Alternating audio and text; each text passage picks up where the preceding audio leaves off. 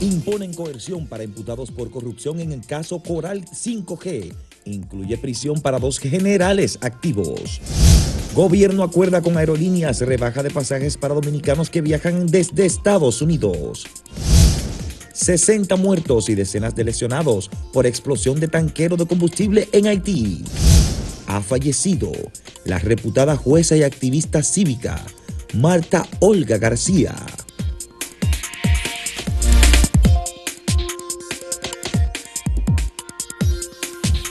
La magistrada Kenya Romero conoció ayer las medidas de coerción para los imputados por el Ministerio Público en el caso 5G, que tiene la característica de que incluye a generales activos del Ministerio de Defensa de las Fuerzas Armadas de República Dominicana, que han sido o que, que fueron personalidades muy influyentes en la pasada administración y particularmente que estuvieron vinculados con los familiares del expresidente de la República, Danilo Medina, particularmente con Alexis Medina Sánchez.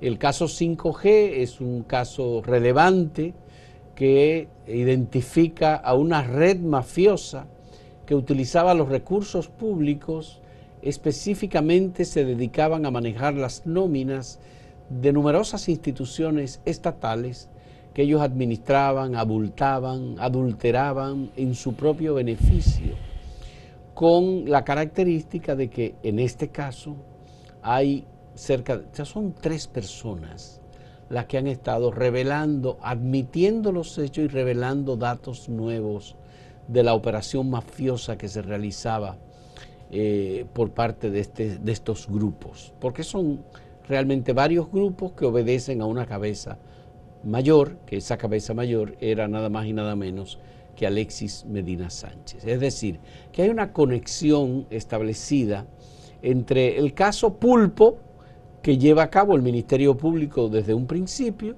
y que fue uno de los primeros casos que se conoció como parte de la investigación de los fiscales, y este caso, eh, que el 5G, que además tiene fuertes, muy fuertes conexiones en Santiago, en el Distrito Nacional y en otras ciudades del país. Sí, sí, sí, porque eh, para tratar de ocultar eh, riqueza, mala vida, una de las cosas que se suelen hacer, y se ha visto en muchísimos casos, es que se trata de no concentrar ni en un solo lugar, ni en una sola entidad, por ejemplo bancaria, el dinero, sino que se trata de disimular buscando prestanombres, comprando propiedades en distintos lugares, y, eso se vio. Por eso hubo allanamientos en muchos lugares del país.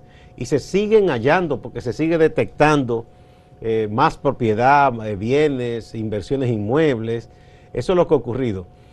Eh, pasó mucho tiempo para que se dictara la medida de coerción porque esos acusados, que son muchos, tienen buenos equipos de abogados que tratan de incidentar, tratan de... Bueno, digamos, tienen abogados que son especialistas en chicanas Ahí el caso abogado, del, general Julio de los Santos Viola, es un general activo. Hay tres, activos. Que era, sí, pero en este caso, él no se le conoció la medida de coerción porque él tiene un proceso de impugnación de la magistrada Kenya Romero. Ese que quedó pendiente. Y presentó ahora otro recurso ante el Tribunal Constitucional para anular eh, todos los actos que ha presentado el Ministerio Público. eso es ganando tiempo que él estaba. Pero tú sabes quién es el abogado de Julio de los Santos No, no sé quién es. Julio Curi. Sí, bueno, pero él tiene derecho a eso. claro, tiene totalmente derecho. más caro defensor que quiera y los abogados hacen todas estas cosas porque para eso les pagan. Y mientras más duro el caso, más, más cobran. Ese es su trabajo, ¿no? Eh, recuerdo un abogado, por cierto, muy conocido, que a una querida colega a mí en una ocasión nos dijo que su toga era una especie de traje espacial o de buzo, que se podía meter en el lodazal más grande y salía limpio. Ah. Sí, y podía respirar debajo. y ese sí ha sabido respirar debajo del lodazal. Bueno, pues, de todos modos es eh, valioso eh, este proceso porque también sigue mostrando eh, las debilidades de, de la corrupción. Porque en definitiva ya hay gente que se convenció de que lo mejor era las medidas de coerción se tomaron creo que contra 11 de las personas eh, imputadas. Eh, cinco de ellos tienen prisión preventiva por un periodo de 18 meses. Hay otros cinco que eh, se fueron a sus casas con prisión domiciliaria o sencillamente con presentación eh, periódica. Presentación periódica. Y tienen que depositar una garantía económica. En el caso del general Julio de los Santos Viola no se conoció la medida de coerción, se deberá conocer en otro momento después de que la Corte de Apelación decida la impugnación de la magistrada. Mira, aquí hay una costumbre, eh, yo lo entiendo de parte de familiares de una persona imputada y lo entiendo de parte de sus abogados, e incluso lo entiendo hasta de los partidos políticos que están afectos o afiliados a esta gente, ¿no? Eso se entiende. Pero en todas partes del mundo, quien viola la ley, la ley es dura. Hay un viejo dicho, una sentencia, una máxima que dicen los abogados, eh, es dura la ley, pero es la ley.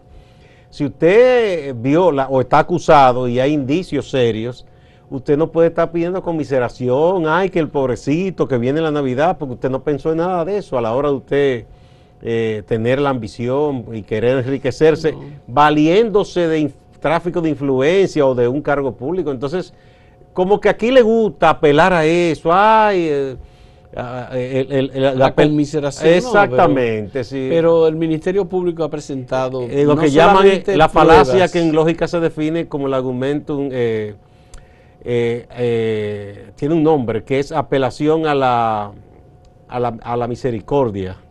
Yo no sé si ad verecundiam, que se dice algo así en, en latín. Bueno, pues el Ministerio Público ha presentado pruebas, ha presentado testimonios.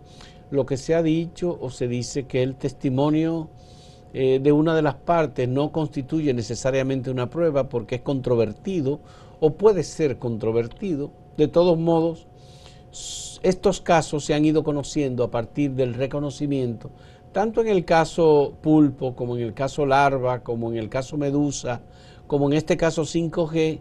Igualmente lo que ha habido es que hay admisión de culpabilidad.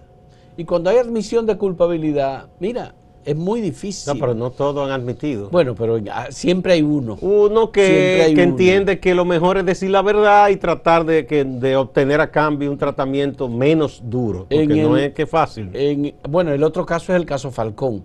En el caso Pulpo, recuérdate que hay eh, un señor apellido Girón que fue el que admitió no, y explicó todo el mapa. Y explicó el procedimiento.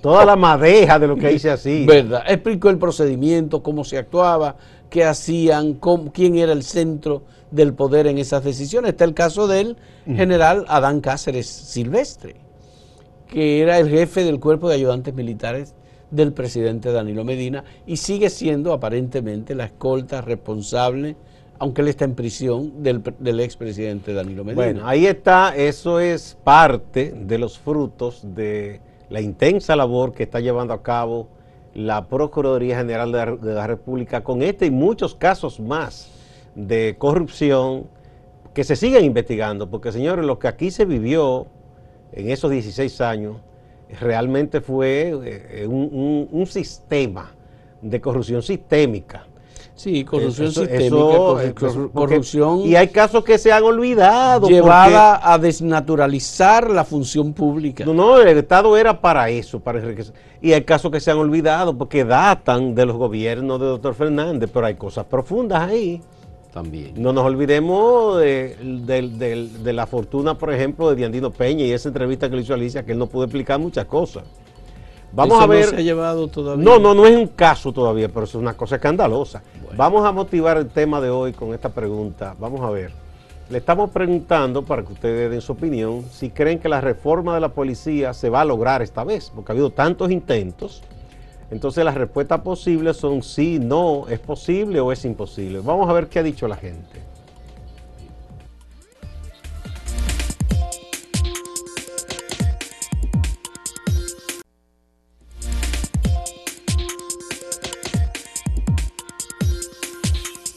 Tenemos que expresar nuestro pesar, lamentar el fallecimiento de una gran dominicana, la magistrada, la jurista Marta Olga García.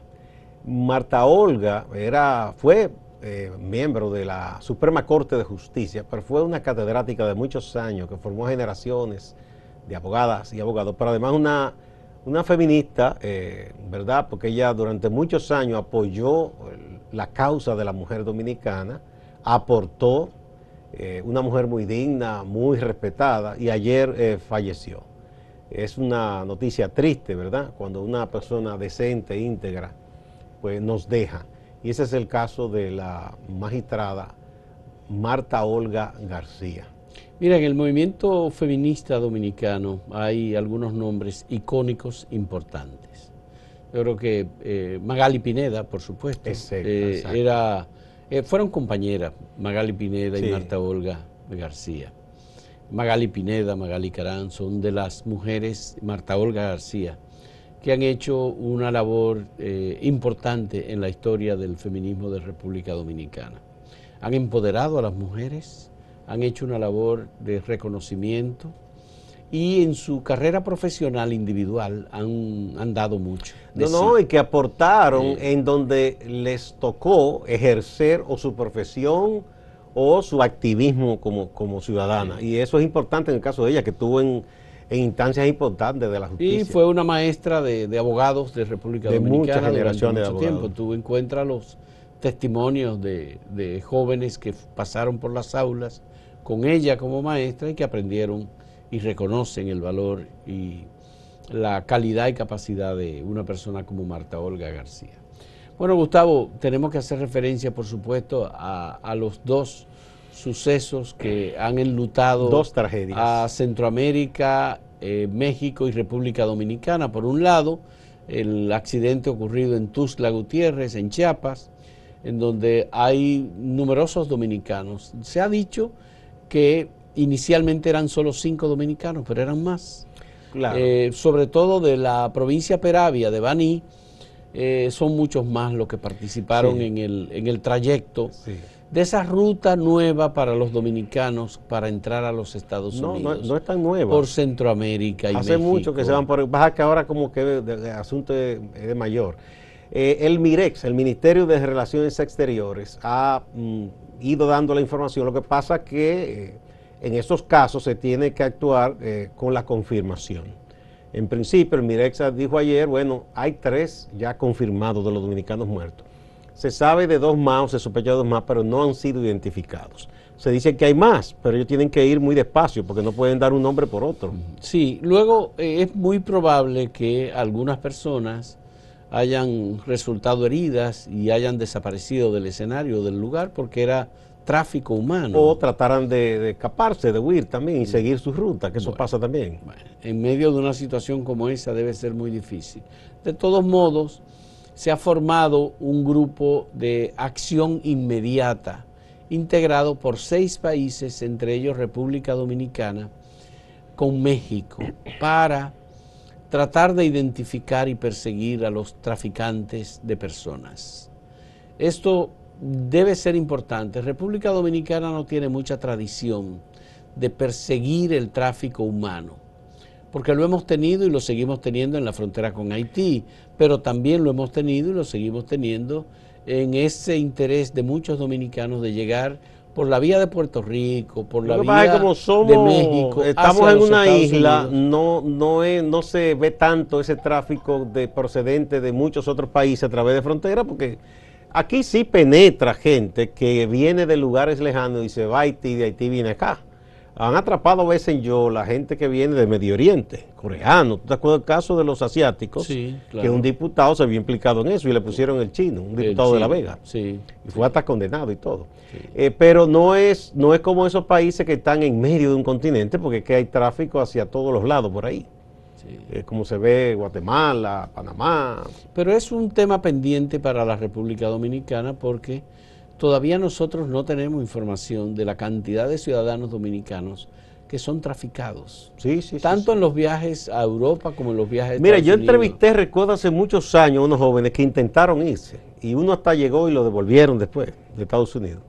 Que eso es una cosa, o sea, si la gente pensara o se informara de lo que es eso, era todo porque son, son mafias internacionales. Ellos comenzaron en Panamá de Panamá pasaron a otro de los países y otros. Entonces le daban una serie de señales porque eh, se paga dinero.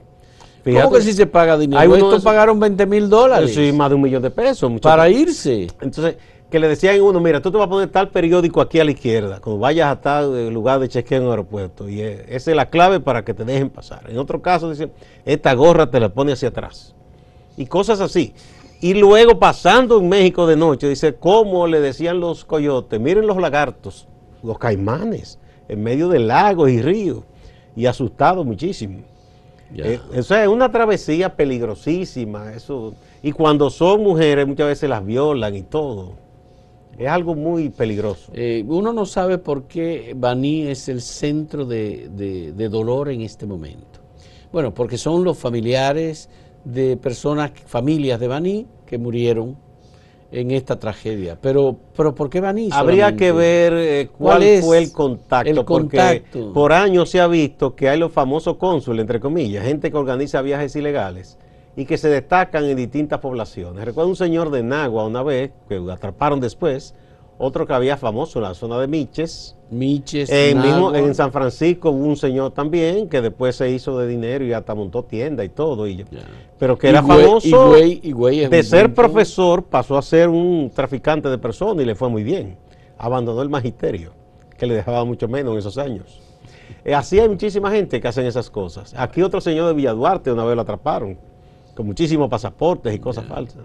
Pero qué bien, ojalá que el gobierno dominicano y el Ministerio de Relaciones Exteriores se comprometan más eh, firmemente en la persecución del tráfico humano, no solamente de los que se van a Centroamérica vía Panamá o vía Honduras o Nicaragua o Costa Rica, eh, Guatemala, sino también, porque es por Guatemala que entran a México. Fíjate, la ruta es Guatemala, cruzan la frontera de Guatemala con Hacia México, sí. por el norte, el perdón, por el sur de México y norte de Guatemala. Y norte de Guatemala entran a Tuzla Gutiérrez, que es el estado eh, que tiene como eh, cabeza principal a Chiapas, y allí es donde hacen todos los contactos para pasar irse entonces a la frontera. Pero eso, mira, eh, lo que estaba viendo es parecido a lo que aquí ocurría en esa zona de Miche por ahí que había personas que se sabía que hospedaban, o sea, era un, es un negocio incluso. Ah, mañana se ve una yola, hay hospedaje, hay gente que vende comida, o sea, eh, igual ahí dicen esos pueblitos mexicanos, sí, sí, hay gente que tiene eh, hospedaje y gana dinero con eso. Bueno, ellos no tienen culpa de eso, alguien llega y pide una habitación o comida.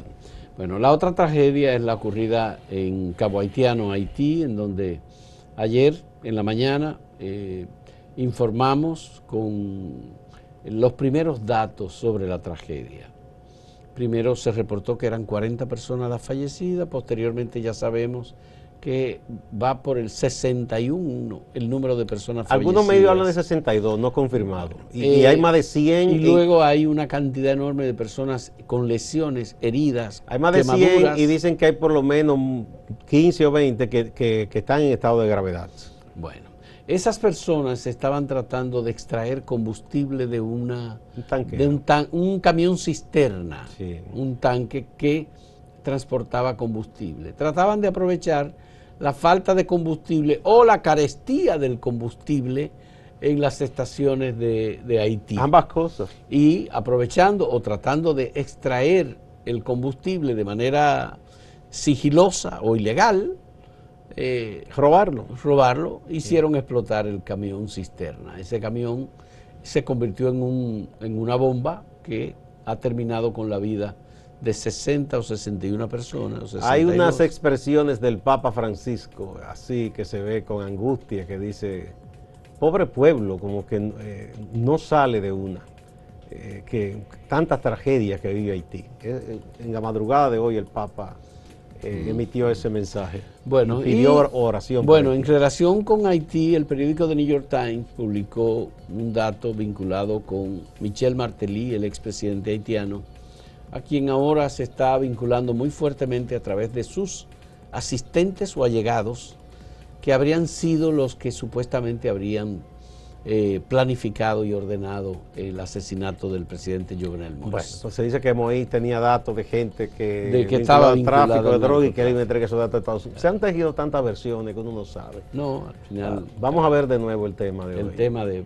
La pregunta que tenemos para ustedes en el día de hoy. ¿Cree que la reforma de la Policía Nacional se llevará a cabo, se logrará esta vez. Hay cuatro opciones, sí, no, o es posible o es imposible.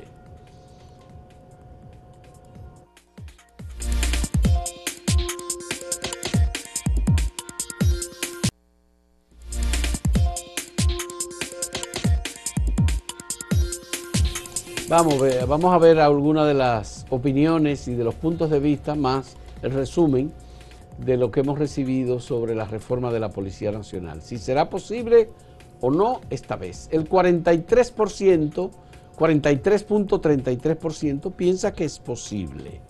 Y el 36.67% piensa que sí, que se va a lograr esta vez la reforma de la Policía Nacional. Un 18.89% piensa que no. Y un 1% entiende que es imposible. 1.11%. 1.11%. Fíjate que lo que se pregunta es esta vez. Muchos dicen no. Pero lo que dicen imposible es que entienden que nunca se va a Pero si tú sumas es posible y sí. Son mayor, es, mayor el número de los que piensan que será posible. Eh, claro, estamos hablando de un 70, de un 80%. Exacto. O sea, en el portal, vamos a ver Twitter.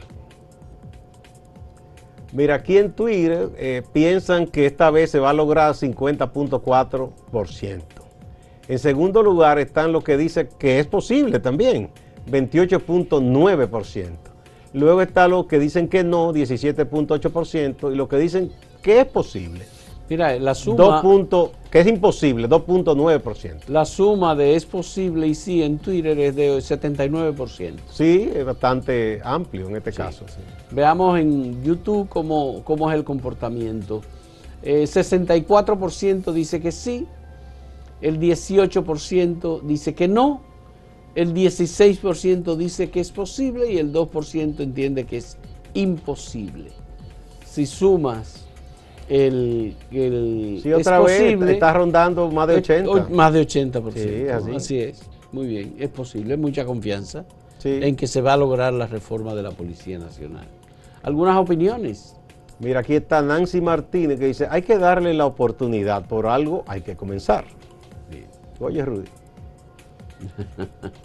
Ramón Gutiérrez dice, el señor presidente está poniendo todo el interés en ese punto. Debe también recibir el apoyo necesario de todos los sectores de la sociedad.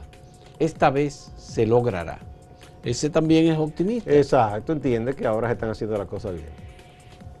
Freddy Núñez dice, sí, sí, pienso que se reformará, porque lo principal es que tenemos un presidente con una orientación muy positiva al respecto y él tiene mucha voluntad que sea así.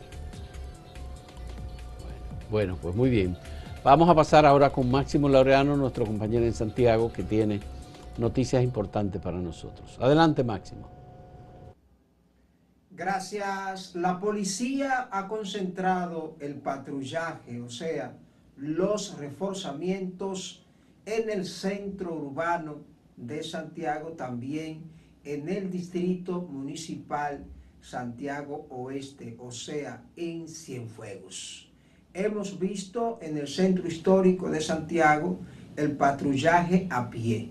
Lo único que algunos ciudadanos entienden que estos hombres que patrullan las calles del centro histórico deberían estar armados, pero no. Son hombres que no portan armas, por lo menos visible. Algunos de ellos tienen un palo o macana. En el caso de Cienfuegos, el pastor Pablo Ureña, activista social, ha dicho que se siente la presencia de más policías, sobre todo lo que se están desplazando en motocicletas. Espera el pastor, por lo menos así lo dice, que no sea solamente en estos días de Navidad, sino que se quede ese patrullaje de manera permanente. Veamos lo que nos dice el gerente general de Corazán Andrés Burgo en relación a cómo está la situación del agua y algunos procesos de mantenimientos que tienen que hacer. La parte de Cienfuegos que entró ya está plenamente trabajando con un, con un metro cúbico por segundo.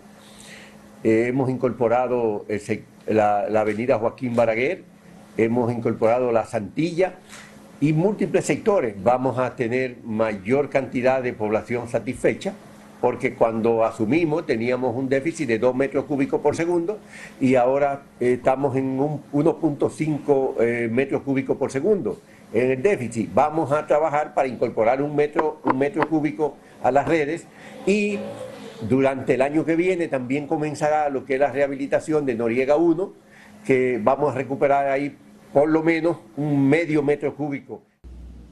El empresario Ricardo Fonder, quien representa además el Consejo Estratégico para el Desarrollo de Santiago, está optimista con el presupuesto aprobado para el año 2022. Espera que le toque a Santiago una tajada de obra para ese periodo. Nos sentimos complacidos, vamos a estar a la expectativa de que todas esas obras arranquen con el impulso que se necesita. Es la primera vez que Santiago se le da una importancia tal de que se le incluyen obras importantes. De hecho, vamos a, ver un cambio de, de, un Santiago que va a generar, va a impulsar su economía y se va a sentir aquí la inversión pública y de una vez acompañada de la privada. El sector privado le está dando un respaldo a la ciudad y está invirtiendo también, o sea que nosotros estamos muy contentos y a la expectativa de que este es el gran momento de Santiago. Distante, pero pendiente, actualidad y objetividad desde Santiago. Siga la programación de Acento TV.